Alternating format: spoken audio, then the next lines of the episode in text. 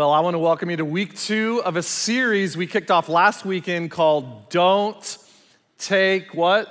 The Bait. Don't take the bait. What we're learning to do in this series is so important. That is to live free from the trap, the trap of an offense. Now, the reason we're calling uh, an offense a trap is simply because that's the word Jesus used. Jesus used this very specific word in Scripture when he said offense, and the other New Testament writers did as well. It's this Greek word scandalon, and it literally means the bait that you stick on a trap, that when someone takes the bait, the trap closes over the victim and either kills the victim or completely traps it and cages it.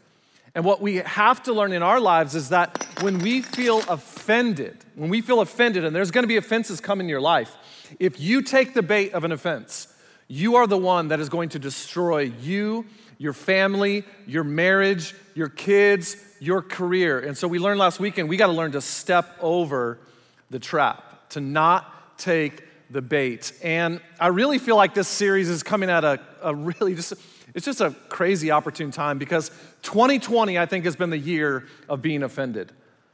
I mean, there's so much about this year that you just want to forget, but when you think about it, Someone's offended you, something's offended you, something has got you riled up. In fact, uh, some of my favorite memes, there's been a bunch of memes about 2020. I think they're really funny.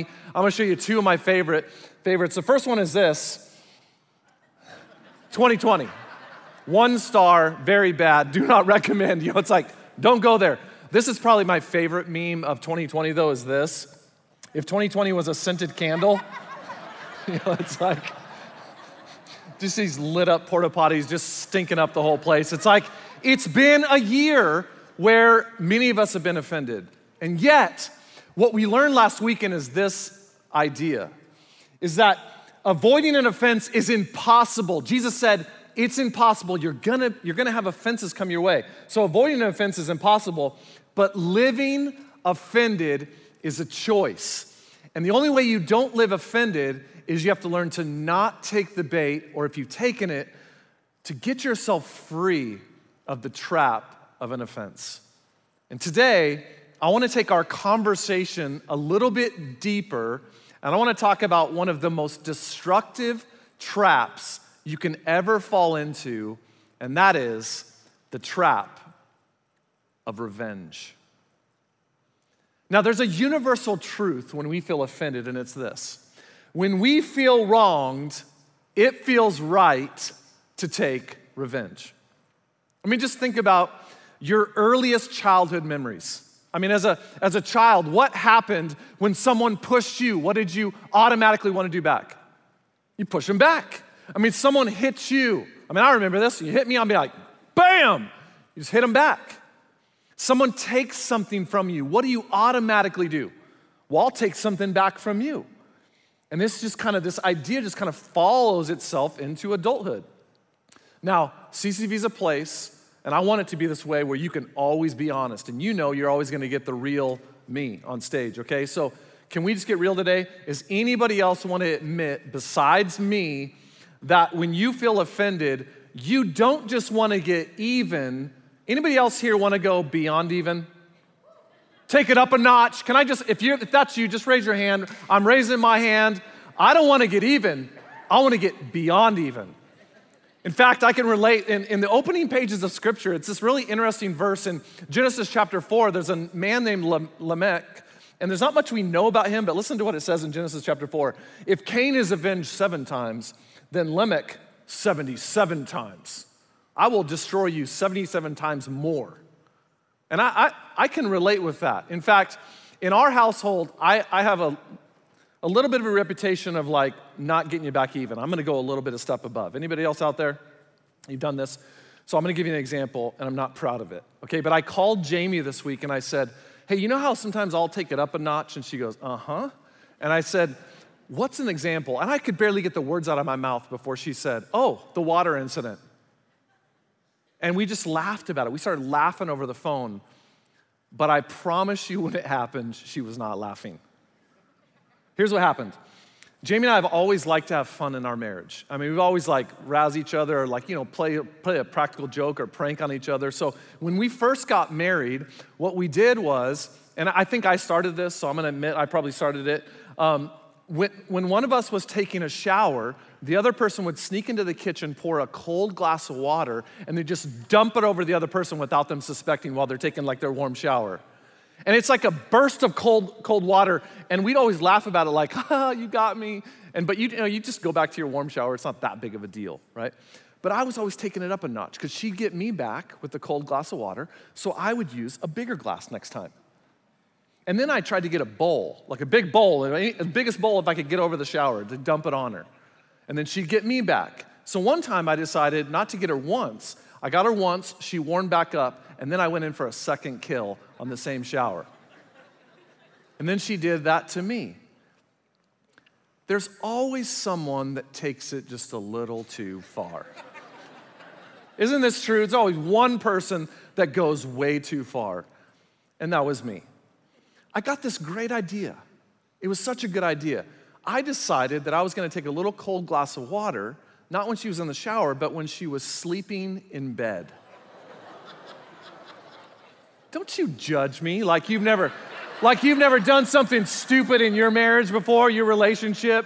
Yeah, I'm not proud of it, but it's what I did. Okay? It's what I did. She was sitting there sleeping all nice and soft, and I didn't pour the whole glass, but I just poured a little bit of cold water on her face.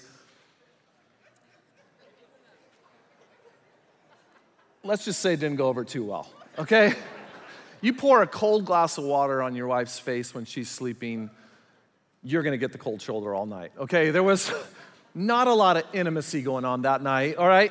And we still are probably talking about today because it's how much I was such a dummy in that situation. But what I want you to know today, and as we talk about this topic of getting revenge, here's what I wanna introduce to you today is this revenge is always a trap. It's always a trap, and it's such a sneaky trap to step over and not take the bait of wanting to get revenge. And here's why. Here's why, if you're taking notes today.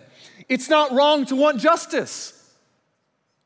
It's not wrong to want justice. I mean, when you feel harmed, when someone wrongs you, I mean, and it can be little or it can be really, really bad. Someone cheated you, someone stole money from you, someone mistreated you at work, they stole your idea, someone slandered you, they told lies about you behind your back, someone told a secret that you asked them not to tell.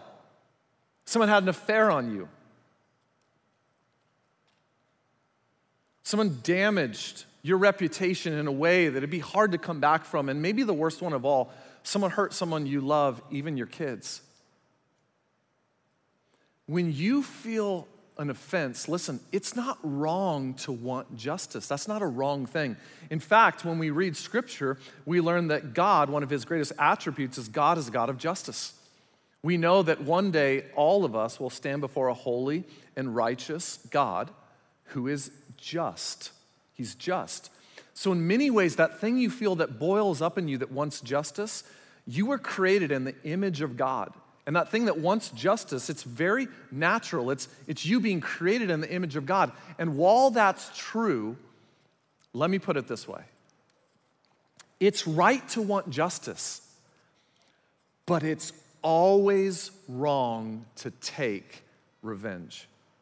And this is the big idea we're gonna talk about today.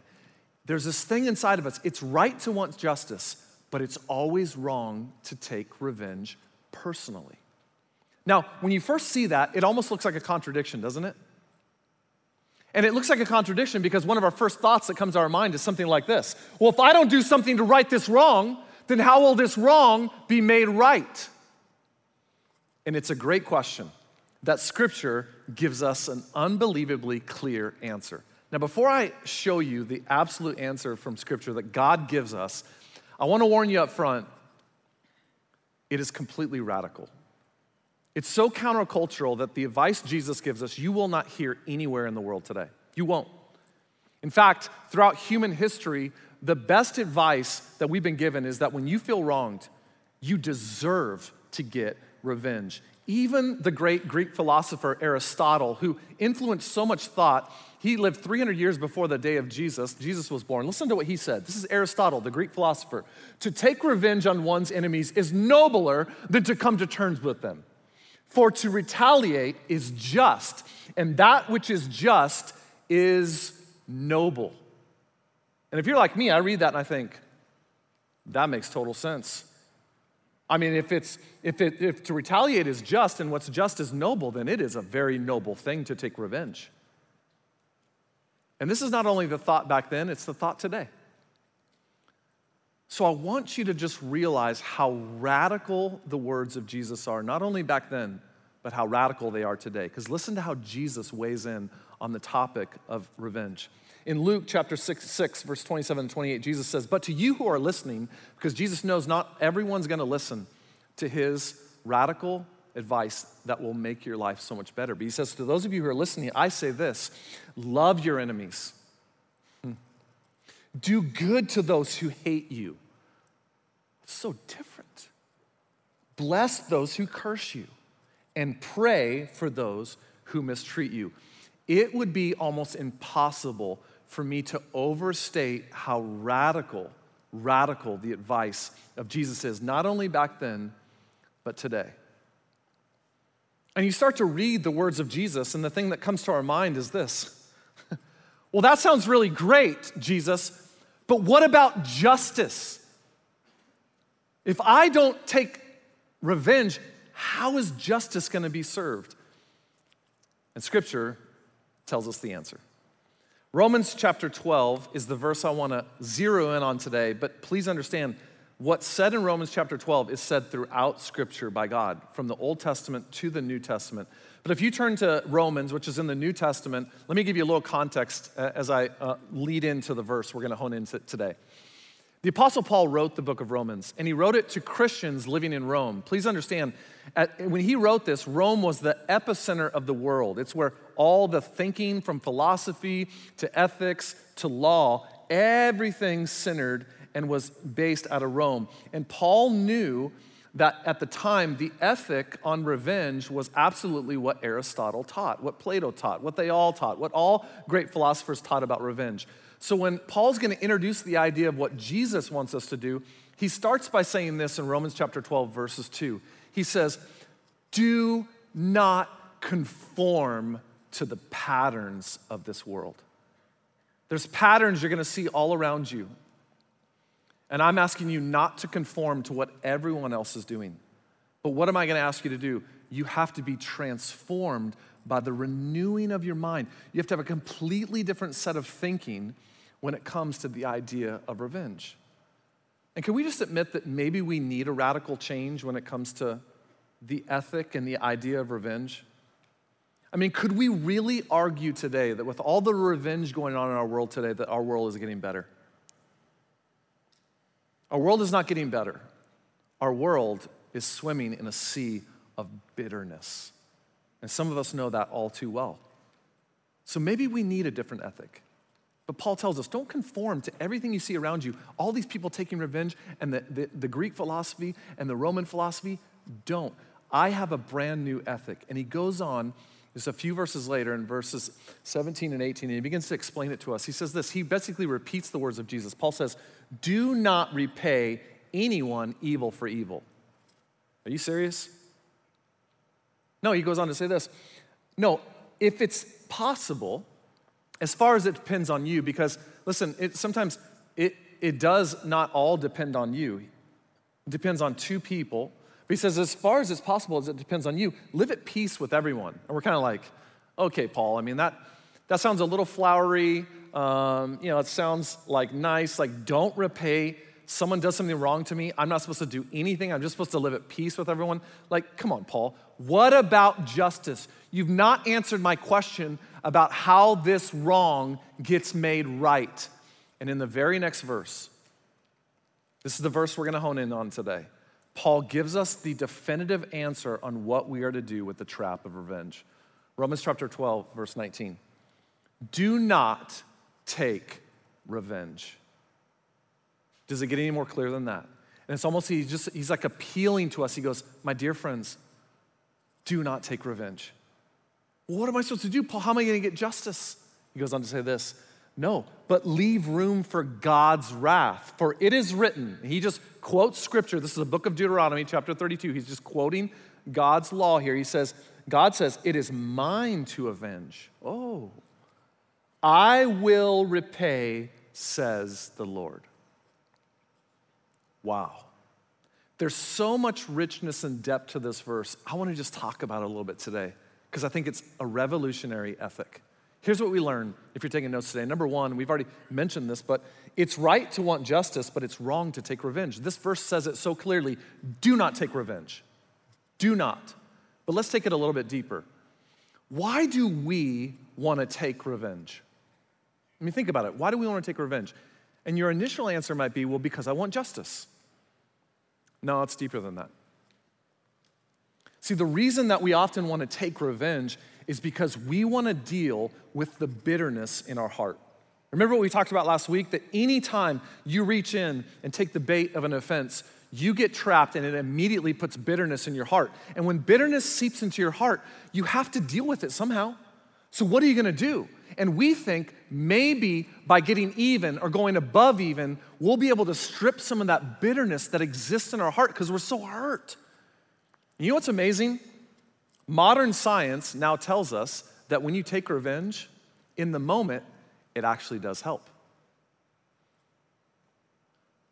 In 2006, a group of Swiss researchers and scientists got together and they wanted to know what happens to the brain in our bodies when we take revenge. So they invited in a group of people to participate in their research study. It was a large group of people, and they put them through kind of a game where they got money, and their job was to kind of build the money. But unbeknownst to them, there was a plant in their group, and this one person cheated all of the other people out of all their money, took it all for himself, and he cheated them. And then the researchers did something that's, I think, brilliant. They gave half the people the ability to take revenge against the person that harmed them. The other group was not able to take revenge against them. And the whole time that they're doing this study, they have their brains hooked up to a machine that's scanning their brains exactly what's going on. And here's what's interesting the group that got to take revenge, immediately the brain lit up in the region of your mind that controls happiness, joy, peace. That region of the brain kind of lit up because what? When you get to take revenge um, in, in, in the moment, it feels really, really good. And afterwards, they interviewed the people and they said, Didn't it feel good to be able to take revenge? And they said, Oh, it felt great. And then they interviewed the people that weren't able to take revenge and they said, Do you wish you could have taken revenge? And they, do you think that would have made you feel better? And they said, Absolutely, I wish I would have. But then they did something interesting. Weeks and months later, they took the same group of people and they did the same research. Here's what they found the people that took revenge were not able to overcome the bitterness and the offense and the wound that had seeped into their heart. Where the people that weren't able to take revenge, it was much easier for them to step over the offense and move on with their lives. What the research found is that when you take revenge, it leaves the wound open and you can't really move on. This is not biblical research. This is secular scientific research. But in my opinion, I love when science finally catches up with the words of Jesus. I love it. Because what this research study showed is this is that revenge in the moment feels quite rewarding. It feels great. But revenge in the long term never releases you from the trap of offense. When you take revenge, you become the one trapped in bitterness and it never allows you to move on. This is what Jesus wants to get into our hearts. Because what did Jesus know? Jesus knew that revenge doesn't remove the pain, it actually magnifies it and keeps the pain with you. and this is where some of us want to push back. It sounds great to hear Jesus say, Yeah, you, you shouldn't take revenge and should love your enemies. That sounds great, but actually, you don't know what someone did to me. And some of you here today, you have been so hurt and it's caused so much pain. And I just want to look at you today and I just want to tell you, as your pastor, I'm so sorry. I may not know your exact story, but I know a lot of stories. And the stories of sexual abuse as a child, the stories of the affair and the wake of destruction that it left in your life, the stories of abandonment that some of you went through, the stories of harm that even if someone could, could try to give you back what they took from you, it's impossible for them to give you back what they took from you. They cannot do it. And while I may not know your pain, I want you to know that I do know pain. And in my own life, there's people I love. And they're so close to me, and they're some of the closest people to me in my life, and they've been sexually abused as children. And me even thinking about it, there's a level of rage that boils up in me. But what I know is that God sees your pain. And what God wants to tell you today is that He wants justice even more than you want justice. And so, what are we told in Scripture? It's this that it's God's job to take revenge, and He's better at it than you. In fact, God's better than you at everything. Okay? So while you think, oh, I'm gonna dream up a great way to get revenge, God says, it's not your job. Remember, He says, it's mine. It's my role, not yours. I will repay.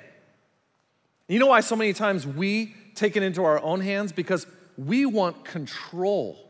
We want control of the situation. God says it's not your, your job. Why? Because responding to evil with evil doesn't overcome it it actually only adds to it. And when you add evil on top of evil, you stick more bitterness in your heart and you can't move on. And that's why someone said it this way. I love this quote. Before you embark on a journey of revenge, you should first dig two graves your grave, along with the person that you're trying to get revenge against. So, what are we supposed to do? This is such a key part of the verse. We are told to leave room can we say this out loud from this verse? What are we told to do? If you say it out loud with me, we're to leave room. One more time, just louder. We're to leave room. This, in the original language, literally means to open space for God to operate on your behalf, to come to avenge you, to leave room. It's God getting in the ring to fight for you, to fight a battle you were never designed to fight. And when I read this verse, the thing, the imagery that comes to me, because I'm a very visual thinker, the imagery that comes to my mind is tag team wrestling. Anybody grow up watching WWF, WWE stuff? You remember this? My brother was way into it. He always had it on TV. As a matter of fact, his eighth grade graduation, we went to a WWF match, a World Wrestling Federation match. Hulk Hogan was there, Randy Macho Man Savage, I mean, all these guys we grew up watching. And the thing about wrestling is there's, there's an event called tag team wrestling. And this is what I think we're being told to do in this verse is that you're in the ring and you're against an opponent that you want to take revenge against. And God is saying, I want you to let me in the ring, leave room for me. Would you simply tag me in? Tag me in. And you have to tag God in. Why? Because it's his job to take revenge, not yours. And so if you stay in the ring, do you understand you will get destroyed in the ring trying to take revenge against whoever hurt you? There's rules in tag team wrestling. Once you tag someone in, you have to get out of the ring and let someone stronger, bigger, better equipped in the ring to fight on your behalf. This is what we're told in, by, by God of what we're to do with revenge. Tag God in. And you know why some of you don't want to do that? Because you think you're better at it than God. And I want to speak to just some men here today because I think men struggle with this. You don't want to release taking revenge because you think taking revenge is a manly thing to do. And I want to tell you, it's not manly, it actually makes you really small. It puts you in a fight You were never designed to win. In fact, I'll say it this way revenge gives us the illusion of control in a battle we will always lose. Always. So, what do you do? You tag God in. If you don't tag God in and let Him fight your battle and you step out of the ring, here's a fourth thing we have to know. When you take revenge, you leave God out. You've left no room for God to come to your defense because you are the one owning it versus it's God's battle to fight.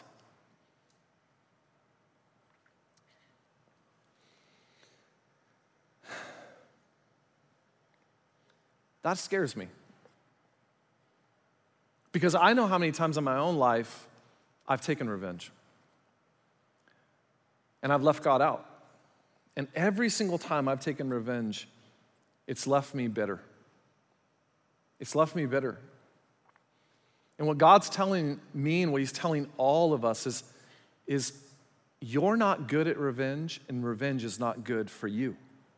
It's mine. It's mine to avenge. Tag me in.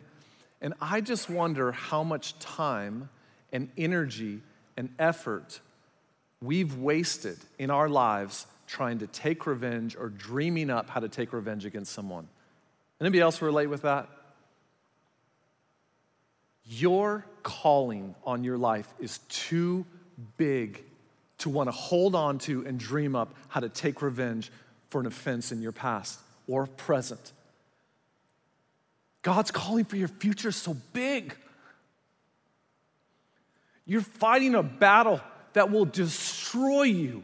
Tag God in, tag Him in. And I'm speaking personally because I know how tempting this is for me. I mean, just recently, it wasn't too long ago that I almost took revenge. What happened was there was a pastor that began to speak out not, against, not only against our church, but against, but against several churches in our valley.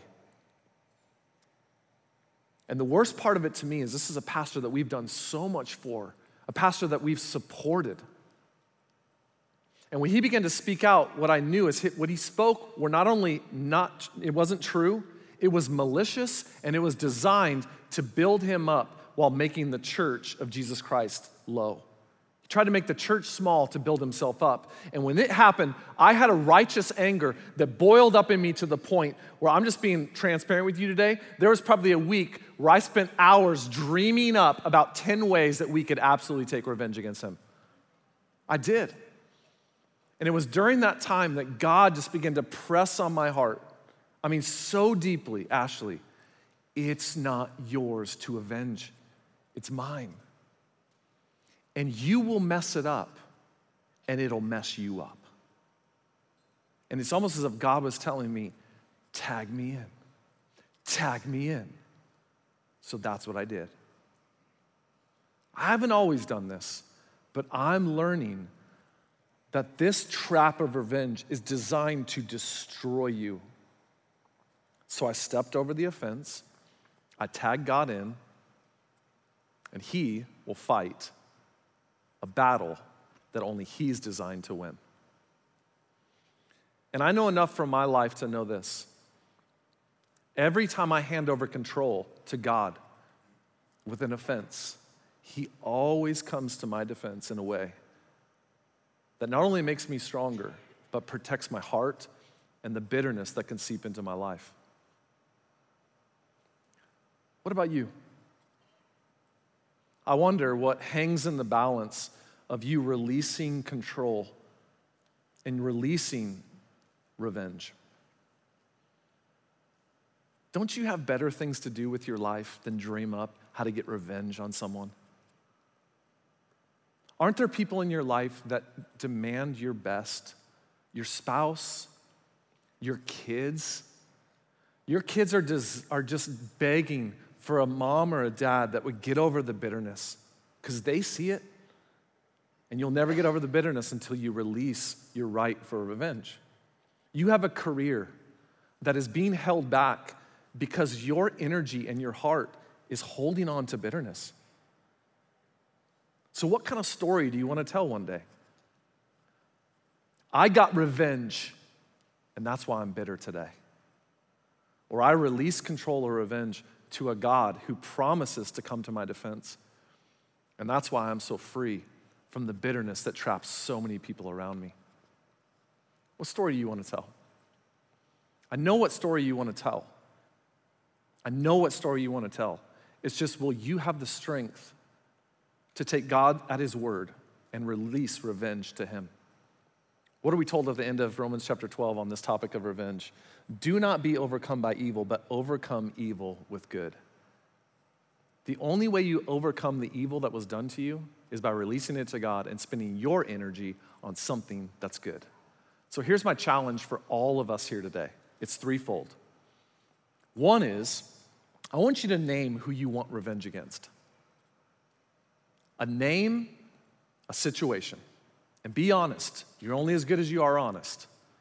Two is, I'm gonna challenge you to tag God in and leave room for Him to act. You release, you release it. You get out of the ring, because two people can't be in the ring. You release it and let God come fight your battles. And then three, you're gonna redirect your energy to something good, to a marriage, to your kids, to your friendship, to your schooling, to your career, to serving in ministry. What we're told the rest of Romans chapter 12 is that you know where you should direct some of your goodness? Towards the person that did evil to you. That's how you really invite God to come to your defense. But are you going to go with what the world tells you? You get revenge. Are you going to trust that God can fight a battle that you were never designed to fight? I'm going to pray that you, you step over this offense. You don't get put into this trap. And the, the way I want to pray today is I want to invite you to do something a little bit different. If you don't feel comfortable doing this, don't, please don't do it. But for those of you that want to release your right to revenge, and you just want to ask God to come to your defense, you're really releasing it. I want you to ask you to pray with me right now with just your hands out, with, with hands open, just like this. You can just put your hands right out in front of you, just like this. And it's just a symbol to God God, I'm releasing this. I won't get trapped. You have such great things for my life. My calling's too big to demand my right to revenge. Let's pray together. Father, for every person here today that's been offended, and for the person that it's deep, that they've held on to it for so long, today, would you give them the strength as they open their hands to you to release it? And God, as they release it, we hold you, God, and we know what your word says that God, it's yours to revenge, yours to repay. And God, help us to not control what you do, but to watch you act and move on our behalf as you strip bitterness from our heart. And Father, we pray this to you now, asking that you come to our defense. Anything that was wronged, God, would we release it to you and would we move on and direct our energy to things in this world that are good? In Jesus' name, amen. Amen. Hey, this week, don't take the bait. Have a great weekend, everybody.